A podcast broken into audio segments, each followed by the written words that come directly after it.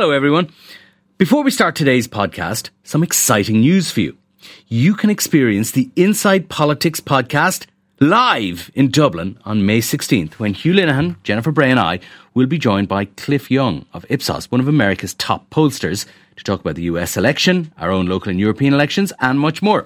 It's a breakfast event kicking off at 8 a.m. in Trinity College. If you'd like to attend, you can get tickets at irishtimes.com forward slash events.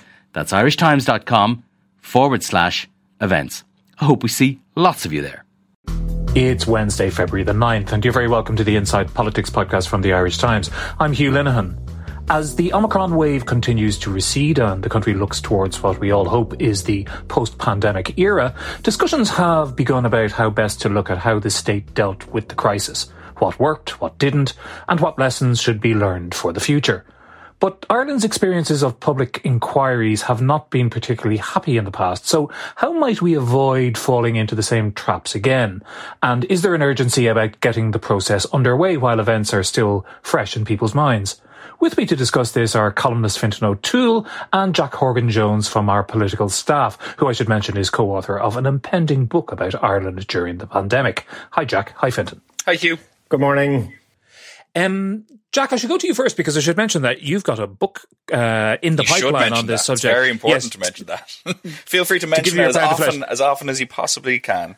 So that's coming coming out in about um, two months' time, I gather, and it's about the political handling of the pandemic itself. Yeah, so myself and, and Hugh O'Connell, our colleague from the Irish Independent, have spent the guts of the last kind of six, seven, eight months pulling together um, this uh, this book, Pandemonium, um, the slugline for which is power, politics, and the pandemic. And I suppose it, it's looking at you know how the state responded, really, how the political system responded, uh, how the kind of different uh, power dynamics and power relationships changed and shifted over time, um, and how those played into um, what was an extraordinary period of of mobilization of nearly every aspect of the state's resources. Um, you know, the likes the likes of which can only really be compared to, I think, a state of war. Um, and you know, hopefully, we will never see the like of it again. But I think it is likely that we will confront pathogens again. So, part of it, um, part of what the book, I suppose, will try to do is establish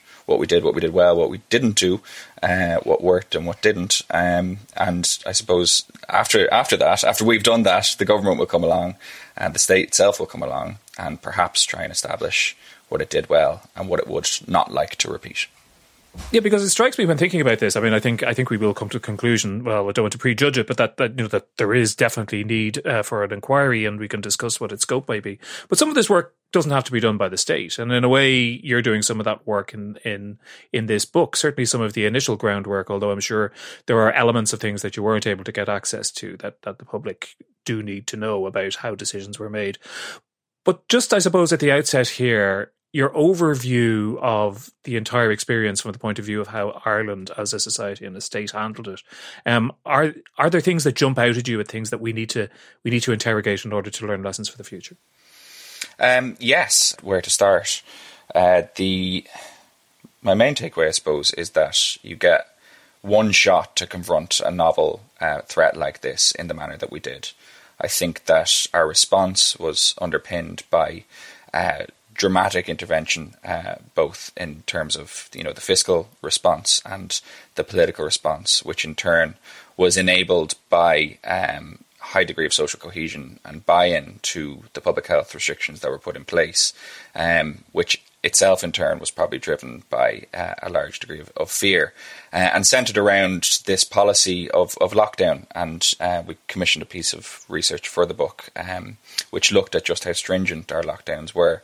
There's this kind of truism that we had the most restrictive measures um, in in Europe, and it's not, that's not quite accurate, but we certainly had among the most. And I think for eighty one percent of the time, uh, from March of 2020 to December of 2021, we uh, had restrictions that were more onerous than the median in Europe. So we had the kind of centerpiece of the policy response, which was lockdown. And I don't think that it's possible to confront um, a threat again using something as blunt as lockdown. Uh, I think that the costs are too high.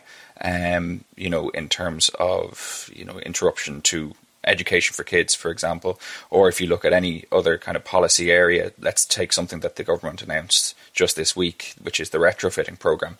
Um, you look at the backlogs that were built up uh, through that program, um, the investment in households that need retrofitting who are suffering from fuel poverty uh, grew massively over the period of COVID. So I don't think that the state can organise itself to to kind of uh, waylay the rest of what it does um, in response to something that might come down the tracks again. So that's the key thing I think is is thinking more closely about how we responded, about how we might respond again in the future to something like this without reaching for such a blunt policy uh, intervention as lockdown, which was justified on its own terms and justified in terms of the scale of challenge that was facing us and the risk of sheer human death.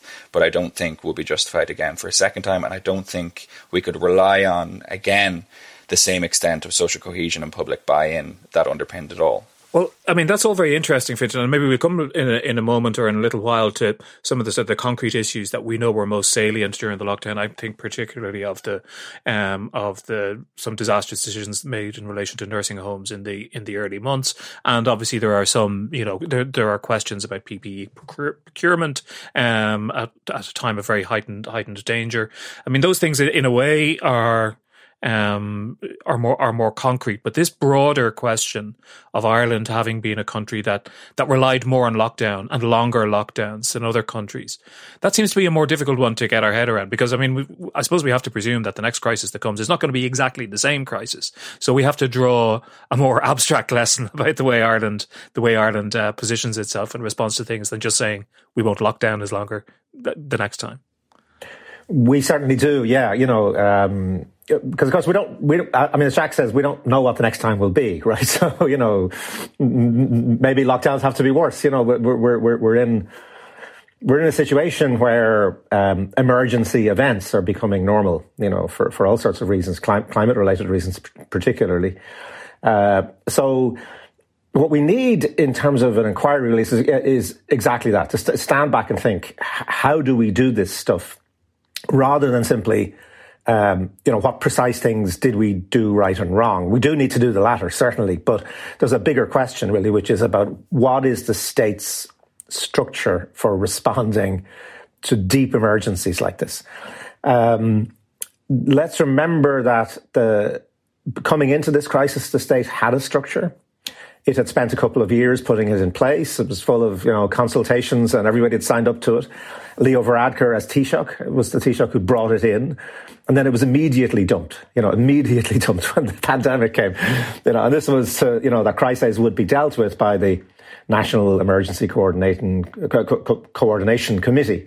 Um, and this whole system that was set up and everybody was kind of trained in this system and then it was just kind of dumped. And we've never really had an explanation as to why that would be the case. Uh, and maybe that was right, maybe it was wrong. But one of the things we need to find out is like, what was the thought process? You know, how, how, how were things constructed such that the first thing we did was throw out what we thought was the emergency management process, right?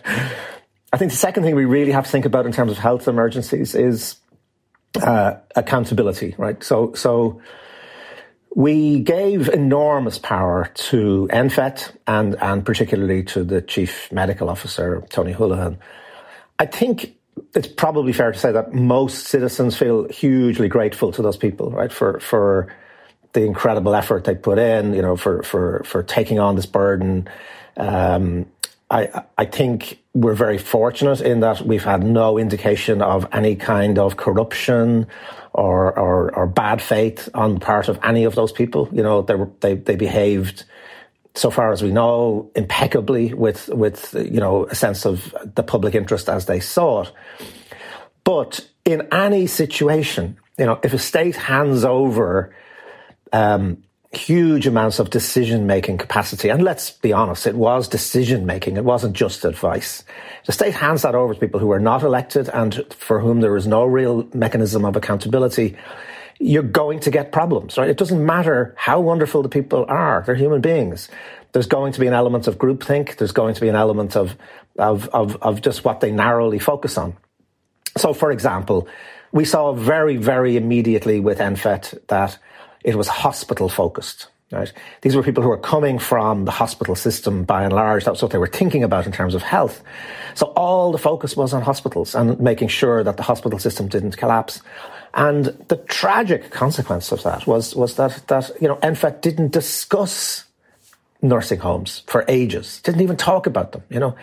And, and, and that tragedy was allowed to unfold because you didn't really have a mechanism for what should have been happening, which was governments coming in and saying, "Hold on a minute here, we've got we've got a huge problem with nursing homes. Let's let's focus on that." You know, so so it's it's not just the concrete things, although I think there's a lot of concrete things to talk about. It's it's what are the democratic, accountable, flexible, fast moving kinds of mechanisms that we need for coping with potentially existential crisis. Yeah, I mean that's very. Those are both very interesting points. They're inter, interlinked, Jack. It, it, strikes me that if you get to the nub of maybe you did get an answer in your book for this, you know, of why didn't they use the existing emergency mechanism? I suspect the answer would be because it was an emergency, um, which is obviously not a very a very satisfactory. But the other thing has answer. emergency in its title. I know, I know. But but but the other thing that strikes me is I a few months ago we had um, uh, the writer and historian Neil Ferguson on on the podcast who who has written a book book about disasters called Doom, including some stuff about the pandemic. And one of his critiques, and he comes from a particular political perspective, um, was that uh, the, the, the country in the world that was supposed to be best prepared for these kinds of things was the United States.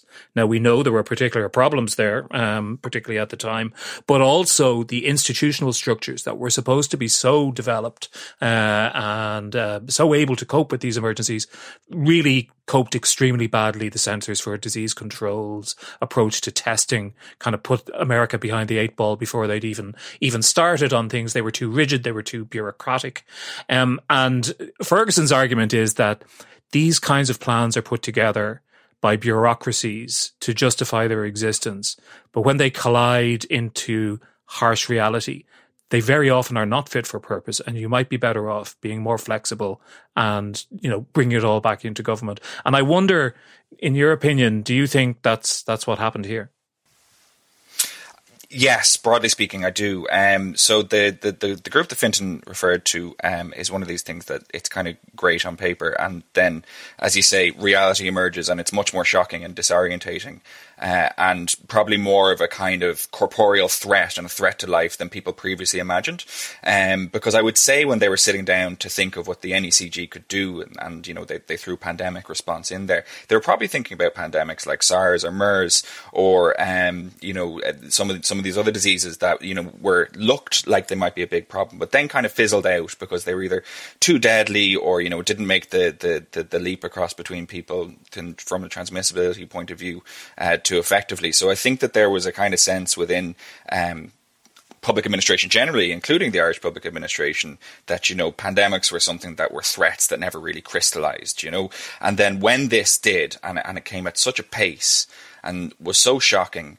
Um, it the, the the idea that it would be confronted with some kind of happy uh, you know flat pack approach that um that, that that neatly fit into the threat that was being faced quickly evaporated. But i think that's that's of secondary importance. What's of more primary importance is the kind of political economy that existed around and the Irish system at the time and the, the, the model of decision making that emerged. And I don't think that we can really get away from the fact that we were just coming out of an election at the time, that we had a caretaker government in place. Um, and, you know, in, in that situation, um, we we were faced with this kind of novel threat, and there was a massive centralization of power, uh, not even into just the Department of Health, I think into the Department of the Taoiseach, and the very top people at the Department of the Taoiseach, Martin Fraser, the Secretary General to the government, and, and his team around him, the very top politicians, and the very top of the HSE, and also the NPHET structure that was that was just set up then. So I think that you know the fact that that emerged and emerged so quickly didn't sit very well with this pre-existing idea which I think is actually run under the auspices of the Department of Housing,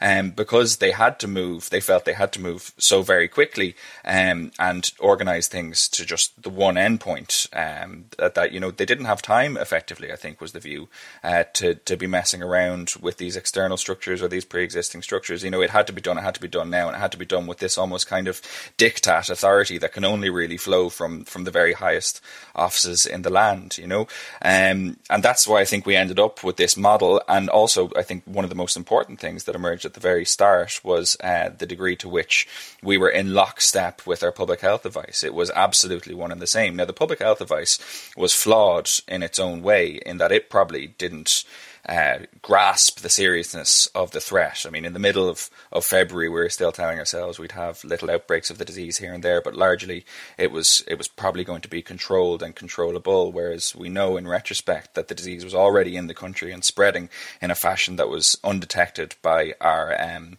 by our our, our, systems of public health surveillance. So while the public health advice was flawed, there was this kind of synchronicity between the political system in the early stage and the public health advice. They moved very much in lockstep, and that's kind of one of the one of the, the, the, determining factors of the early stages of the response. How that changed over time and the degree of buyers buyers regret that evolved within government over the power and the primacy that was given to NPHET and to Tony Holohan is another element that, that unfolded over time, um, and is, is, is why this is such a, an interesting and fascinating study in kind of the power dynamics of, of policy formulation under you know totally unprecedented and unimaginable pressures.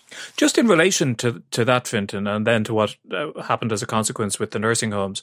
I mean, clearly, because of the sort of the the particular political circumstances which Jack describes there, we ended up with this sort of technocratic uh, government essentially for, for three or four months at the outset, and probably the scariest point of the whole crisis when we, we knew so little about the disease and and and how to cope with it.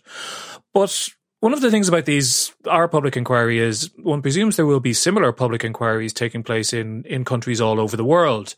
And there is surely some, uh, some knowledge and some wisdom to be derived from those parallel processes. So while we can point at the preeminence of the medical establishment in the decisions that led to the disaster that happened in our nursing homes, exactly the same thing happened in a range of other countries, um, which have somewhat different systems. So it, it wasn't something that was necessarily particular or peculiar to Ireland, uh, although it did perhaps reflect the, you know, the, both the the way in which decisions were made and the way in which voices at the table in different countries were heard and other ones weren't. It's not, not peculiar to us.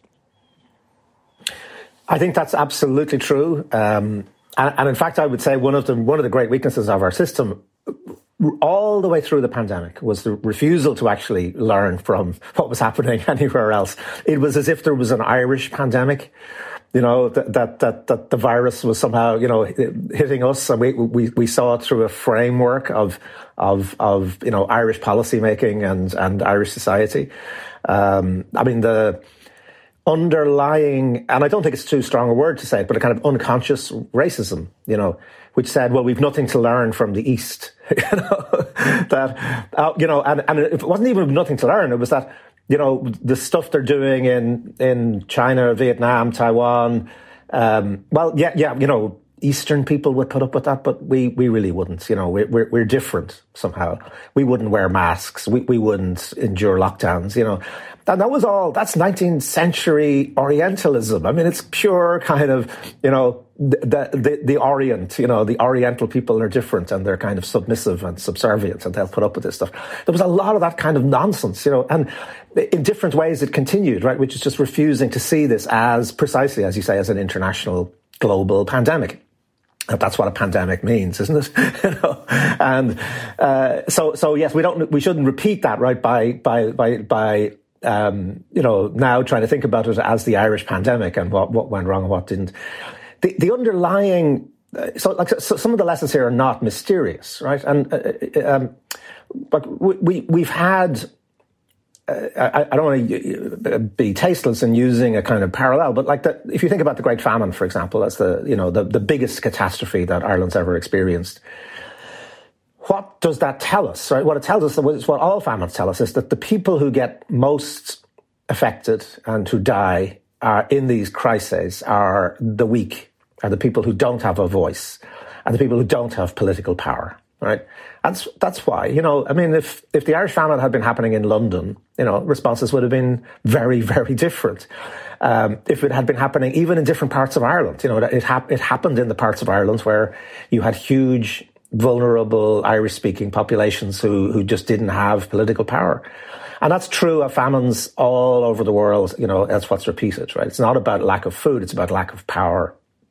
And so what, what was true of Ireland was true of a lot of other societies, right? Which is that uh, if you segregate older people from society, you deprive them of a political voice. You know, they're out of sight, out of mind turned out to be not just a cliche in this crisis, but a deadly one. You know, one, one that actually was completely true. So you had people screaming about what was going on in the nursing homes. It wasn't like that it was unknown. It was just, as you said, that the people who were being most affected just didn't have any kind of purchase on the public imagination and on the political system, right? Un- until it was very, very late in the day. So the underlying thing we have to think about in relation to this is is is how we structure um, social care. You know, uh, like just a very simple thing. We, we, we know from study after study after study will tell you that the vast majority of older people want to be kept in their own communities and, and preferably in their own homes, right? We know that there's ways of doing this and we just don't do it, right? It, it, the institutional and economic logic is all about sort of segregating people and putting them into what are often kind of private businesses. Basically, they become a resource for private businesses. We, we shouldn't be doing it that way. You know, there are some people who who need quasi institutional care. Most people don't. You know, and and and so thinking about how we how we how we do care, you know, is is absolutely crucial. If does anything is going to be learned from this, and and and you know, the need to do it very differently is is very obvious. I think. So that brings me to a, a broader question, which our broader concern on my part, uh, Jack, which is that this pandemic was one of the biggest events in my life. It was one of the biggest events in the history of the state there's an awful lot you could talk about and an awful lot of lessons you could, lessons you could learn. And the single biggest tragedy within it was what happened in the nursing homes, it seems to me, and that's true. But it also had hugely significant impact in the way we live, on the way we work, on the way our cities are shaped, on the way our transport infrastructure works. And are those things that can or should be brought into a review or an inquiry, or I think Micheál Martin preferred the word evaluation, which seems maybe a little bit too gentle. Um, or, or will that just get too diffuse? And do we just need to drill down and focus on half a dozen, you know, important, tangible things? Uh, there's a couple of things that strike me. I mean, you say that it was um, a chance, I suppose, for us to to consider wider questions of the way in which we live. And you know, I think that that's true. Uh, I think that it's it's pretty doubtful as to whether we will extract any of those lessons and put them into practice. Um, I think that you know, other than an approach to hybrid working, which seems to be pretty deeply embedded, which is a big thing in and of itself. I think that you know the opportunity presented by the pandemic, terrible all as it was, for kind of gross reformation of how we do uh, service provision or you know public policy formation or anything like that. I don't see any evidence of that being grasped. Um, like take for example the leaving cert. You know, um, the leaving cert was uh, it became a, a, weird shadow version of itself, which pleased no one for a couple of years. Um, and I think that in the round, it's probably better that it's going back to uh, the, the the old uh, normal than staying in the kind of hybrid model that existed. But it was also a big opportunity for reform. You know, I don't think anyone thinks that the leaving cert is an optimal um, is an optimal way of of evaluating. Uh, how people do in school and filtering them through into the university. And, and it seems to me that the opportunity for substantial reform seems to have passed us by. And I think that there, there's a wider risk uh, of that happening across many different spheres of life. Uh, like it looked for a time that uh, the, the kind of increasing urbanization of the state uh, and the, the concentration of that urbanization largely within the capital might be offset by remote working and people moving to, to remote hubs or regional cities. Again, that looks to have turned turned turned turtle pretty quickly after after the, the quote unquote end of the pandemic. Um, you know, we see even this morning that uh, property prices are, are rampant again in uh, the cities and, and, and receding in, in the in the regions. Um, so I think that we may look back and, and when it comes to that kind of broader structural piece of changing how we live our lives, I think that we may look at it as a missed opportunity and uh, potentially we won't have those conversations as well because the pandemic was so traumatic for so many people. I think that people kind of they don't now that it seems to be in abeyance. They don't want to kind of engage with it. I think that there's certainly going to period going to be a period of a few months where, if the disease from a kind of epidemiological perspective doesn't force itself back to the the the the, the center of the discourse, we just won't think about it. We just won't talk about it because it was such an unpleasant time, and maybe only in a few months or even in a, in a year or more, we'll we'll try and kind of grapple with what it meant and extract lessons from it. Um, I think that there's there, and I think that that's actually to bring it full circle to where we started to talk about you know a public inquiry or the political response or the state response to what we learned. Um, I think that the government is very much leaning into that at the moment. You know, they know that there's this kind of period of abeyance or period of, of hiatus, and they don't seem to be in a particular rush to do anything in terms of a commission of inquiry or, or an Oireachtas committee or an expert group. They're they're letting it they're letting it breathe, for want of a better word. Um, and talking to even people across government this morning, they're very much kind of slow playing it and saying, you know, we're only two weeks out from the lifting of restrictions.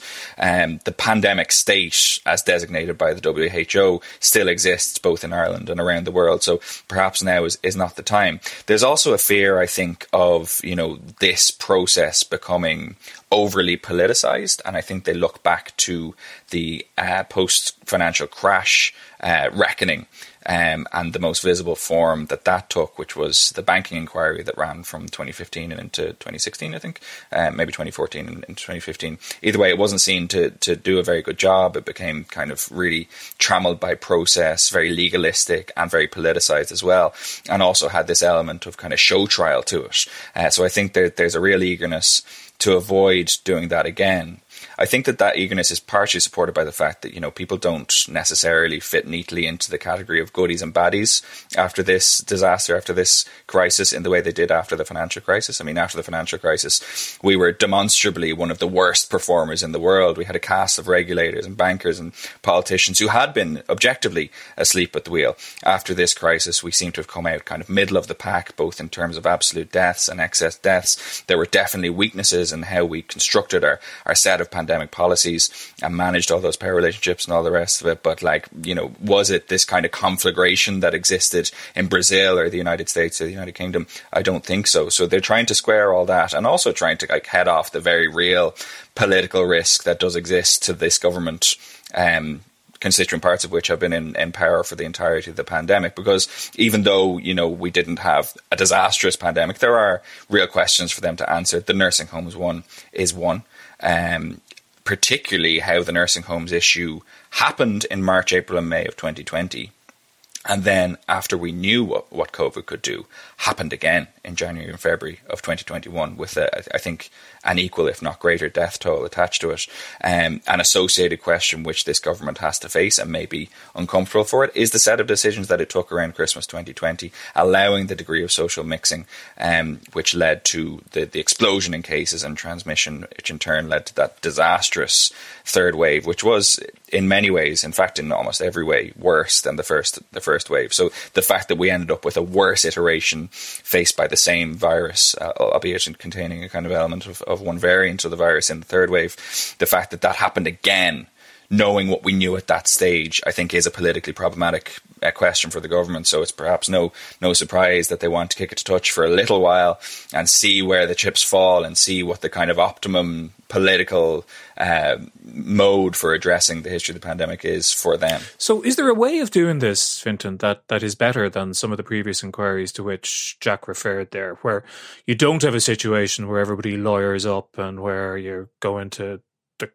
the High Court every every couple of weeks and all that kind of stuff, where you can kind of set the ground rules at the outset to make it clear that you're not looking for heads and it's not a political showboating exercise and that it is actually it, it is we're looking we're seeking to educate ourselves about our mistakes in order not to make them in the future and that's it. Is there a way of doing that within our system? Because i haven't seen it previously.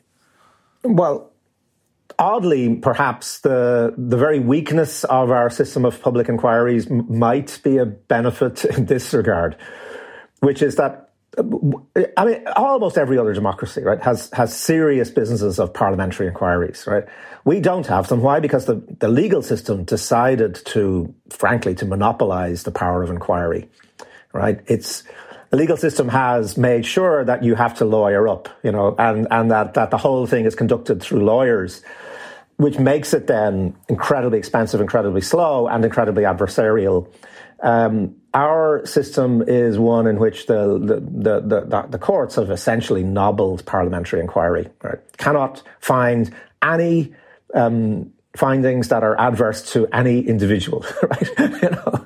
However, perhaps that might not be such an issue with this, right? Because as you said, this is not about looking for heads, right? There, there is no scandal here as such, right? There's no sense, so far as we know, right, that there was any malign intent or action on the part of individuals which which led to this crisis or the bad handling of the crisis, right? So far as we know, everybody was acting in good faith, right? And that that then means that we don't need an inquiry which says why did X, you know, do or fail to do Y. What we need is an inquiry which actually just establishes a kind of narrative of what happened, you know, and why, and allows those individuals actually to to tell their stories in public. Um, you, you, know, we, we, we, know, and I'm, I'm, I'm sure Jack's book will contain a lot more of this. But like we know, for example, that members of NPHET have a lot to say themselves about how ridiculous the situation was that they were left in, where they were making the decisions. You know, some of them have gone on record saying this. You know, that this was ludicrous. You know, um, that this power that they were given was just completely wrong. We need to hear that in a sort of more structured, open way. There needs to be a process uh, in which a sort of narrative can be established, right? Like just simple things like like wh- wh- why masks were bad. Like what what what what, what was the thinking there? you know, how, how did we get to, into a situation whereby the NPHET was actively working against masks, even on public transport, at a point where the, the poor, unfortunate bus workers, for example, were pleading. We're saying, like, we're being left here to get COVID. We're just being left out there as sacrificial lambs. Could you not ask people or, you know, t- tell people they have to wear masks on public transport? No, wouldn't be a good idea. For weeks and weeks. What, you know, what, what, what happened with the madness about antigen tests? Like, like, wh- why uniquely in the Western world? Like, were, were antigen tests bad in Ireland but good everywhere else? You know, like th- these are questions which need to be answered. You know, and and they need to be answered simply because it's a process of public accountability. You know, like uh, uh, I mean, even if like there are all those big, big questions that you were talking to, uh, to Jack about, quite rightly. You know, about the education system, about the healthcare system, about commuting and remote work, and there's lots of social questions to be to be asked. That's not what this inquiry really should focus on. This inquiry just needs to present a public narrative, right? If you have something as big as this in any society, that society has to produce an official narrative, right? Even uh, regiments in wars, right, produce an official narrative of this is this is what we did in the you know the Ardennes campaign. This is how it worked. This is what went wrong. This is what went right.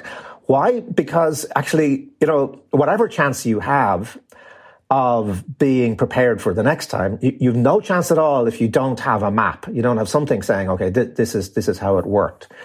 And, you know, so even apart from the kind of concrete lessons, it's it's a fundamental issue of democracy. You know, we we de-democratized the handling of the pandemic. Governments became very well at, at once too strong in that uh, you know it was top down diktat but also incredibly weak, right? In that it was essentially doing what it was told by NPHET. That, that's a really serious democratic deficit, and and it's up to the Oireachtas, right? I don't want um, a judge. I don't want uh, you know a, a, a, foreign consultant doing you know it, it, it, for all its faults and failures, we elect a, an Oireachtas to do this. That's that's the constitutional duty lies with the Oireachtas to uh, exert accountability, right?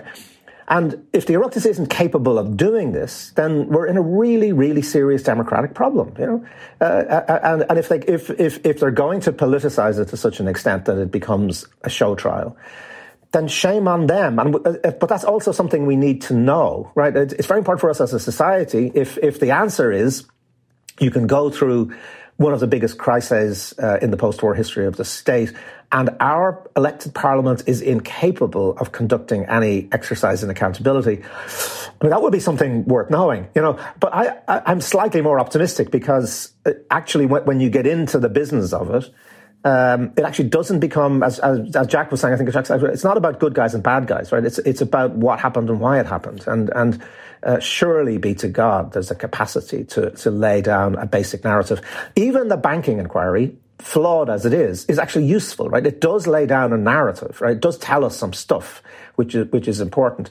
I think this could be better than the banking inquiry for those reasons that we don't have the, the white hats and the black hats and we don't have, you know, a kind of binary here. We, we, we just need a public accounting of what happened. This is a politics podcast, so we're interested in the politics of things in general. And in many countries, partisan politics was at the heart of the debate over how COVID should be dealt with. And in, in many, or certainly in some countries, that had a very negative impact on the ability of that society to deal with the threat which COVID posed. And that seemed to be, Jack, much less of the case here. There seemed to be quite a lot of consensus. There was a lot of buy-in into things like the vaccines. There was a lot of buy-in to the, you know, the very serious restrictions which were imposed on people's liberties. But there does seem to be a kind of a paradox in relation to some of the things Fintan was saying there that you had all that and you didn't really have the mass protests against restrictions that you've seen in, in other countries or political parties coming out in a strong way against them. But yet you did seem to have this deep distrust on the part of the authorities, which is what led to particularly long lockdowns, the instant, the question of masks, both the, both the issue of masks, which Fintan refers to, and the issue of antigens, both seem to be rooted in a distrust on the part of the medical authorities that uh, that the population would use these things properly. Um, so there's a, it just seems to be there's, it tells us something about the way um, power and society works in Ireland. Yeah, and, and I think that those those two examples are interesting ones, and they speak to a lot of kind of themes within the pandemic. If you'll indulge me for a moment, um, one of which is the kind of paternalism that is inherent perhaps in the medical profession uh, and and to maybe even a greater extent within public health you know which which studies and tries to evaluate and predict and cater for how people interact with uh, medicine and medical threats at a kind of population level as opposed to an individual level.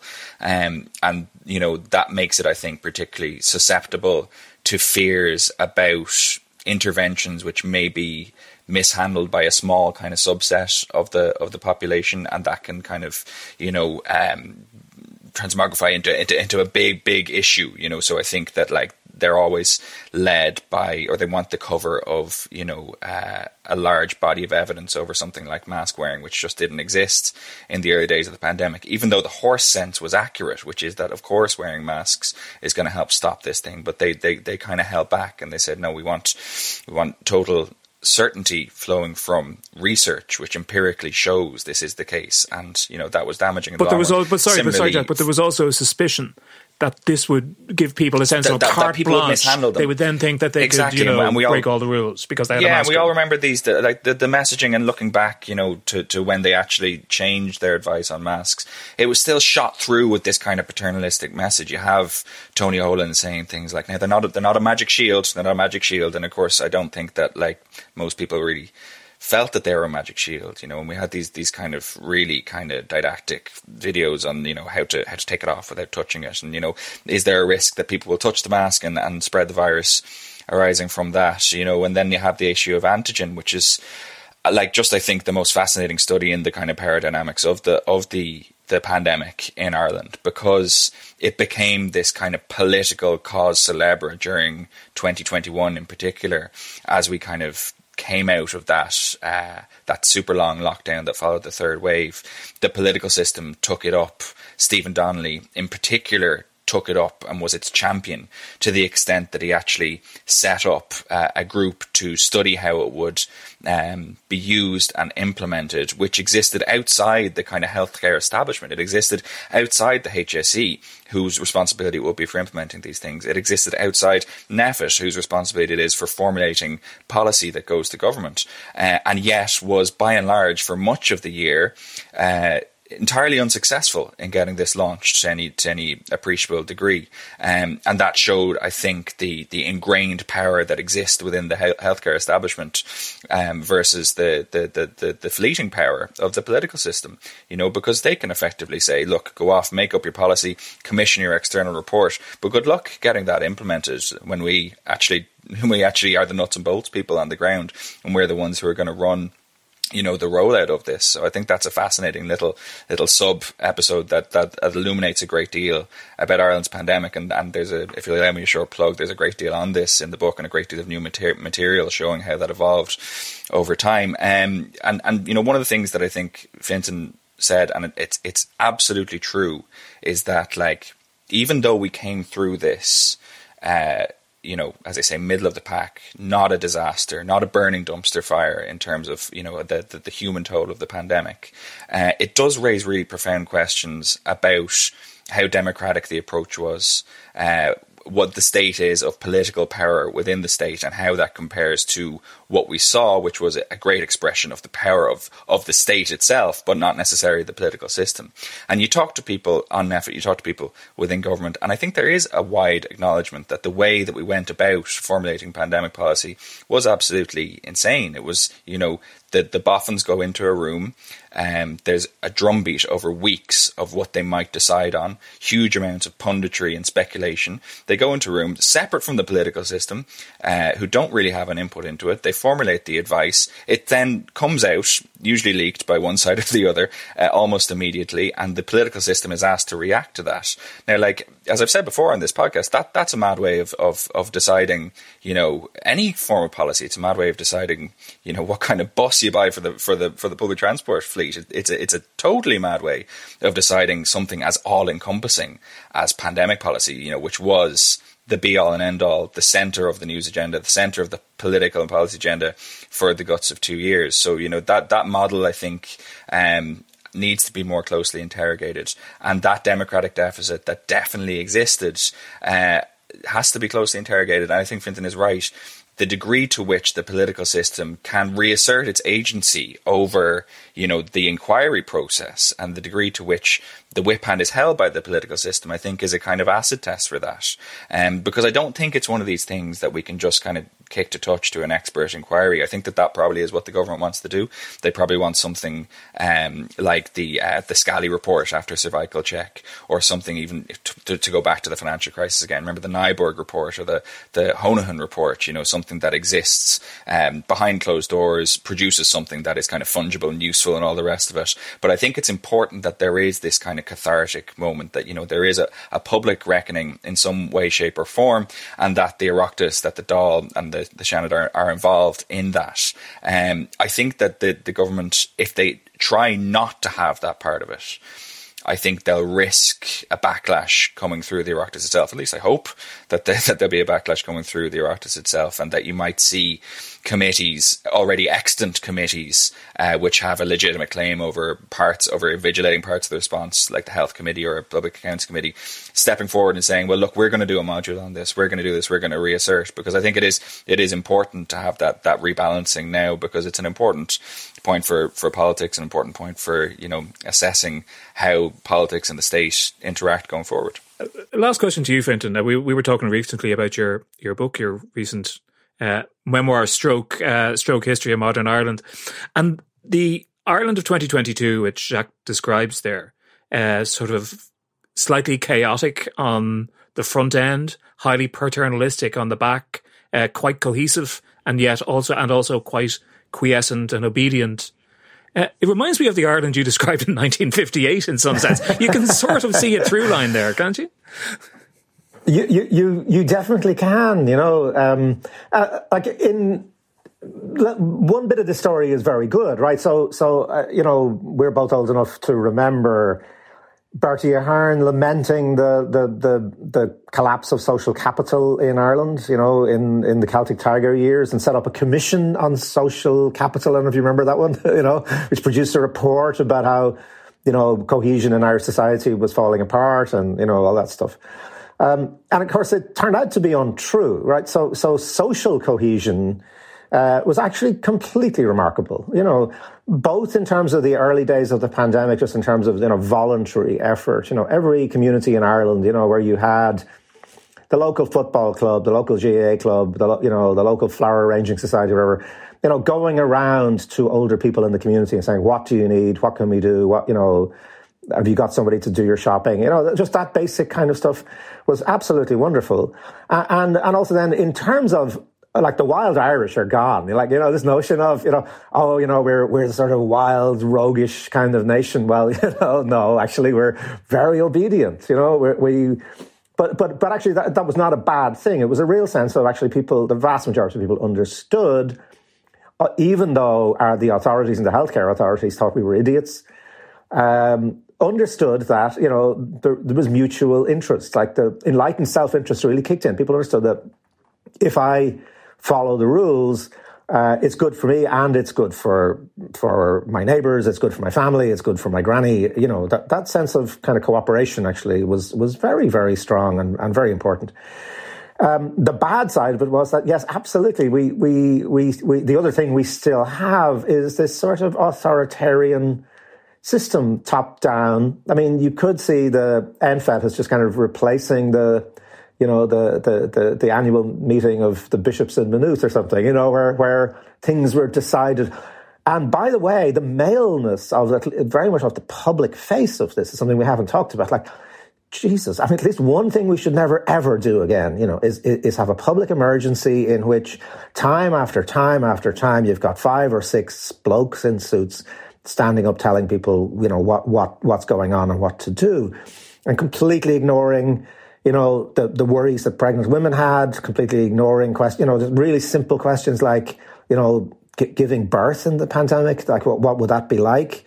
Treating, you know, partners, male partners, as if they were sort of awkward alien visitors who were going to bring a virus into, into a hospital rather than as part of the system. I mean, it's a whole set of questions right around gender, uh, which, which were completely 1950s. It was completely as if, you know, we, we just had, these these these middle aged men in suits, you know, issuing diktats and and, and issuing pastoral letters, you know.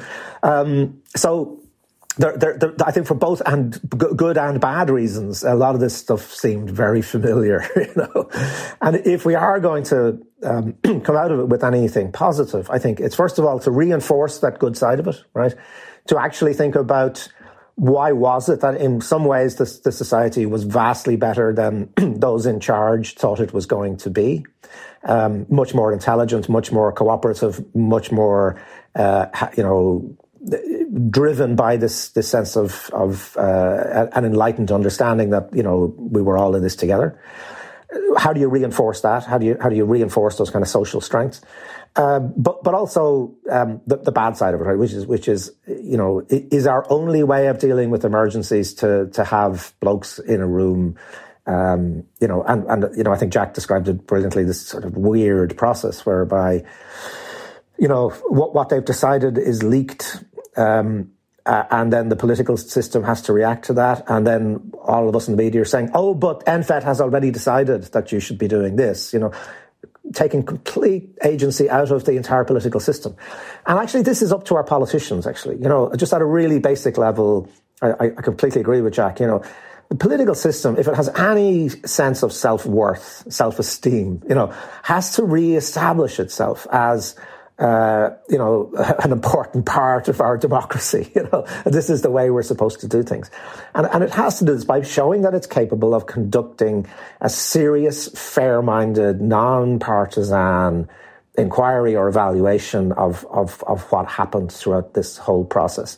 And if it were able to produce that in a way that actually was was was intelligent, um, fair-minded, and accessible to the public, I think it would go some way towards re-establishing the idea that we're supposed to be a republican democracy. I think we can all agree with that. I think we can also all agree that we also need really well written books that inform us about the uh, about the subject. What was the name of that book again, Jack? Pandemonium, out late April, but available to pre-order okay. now.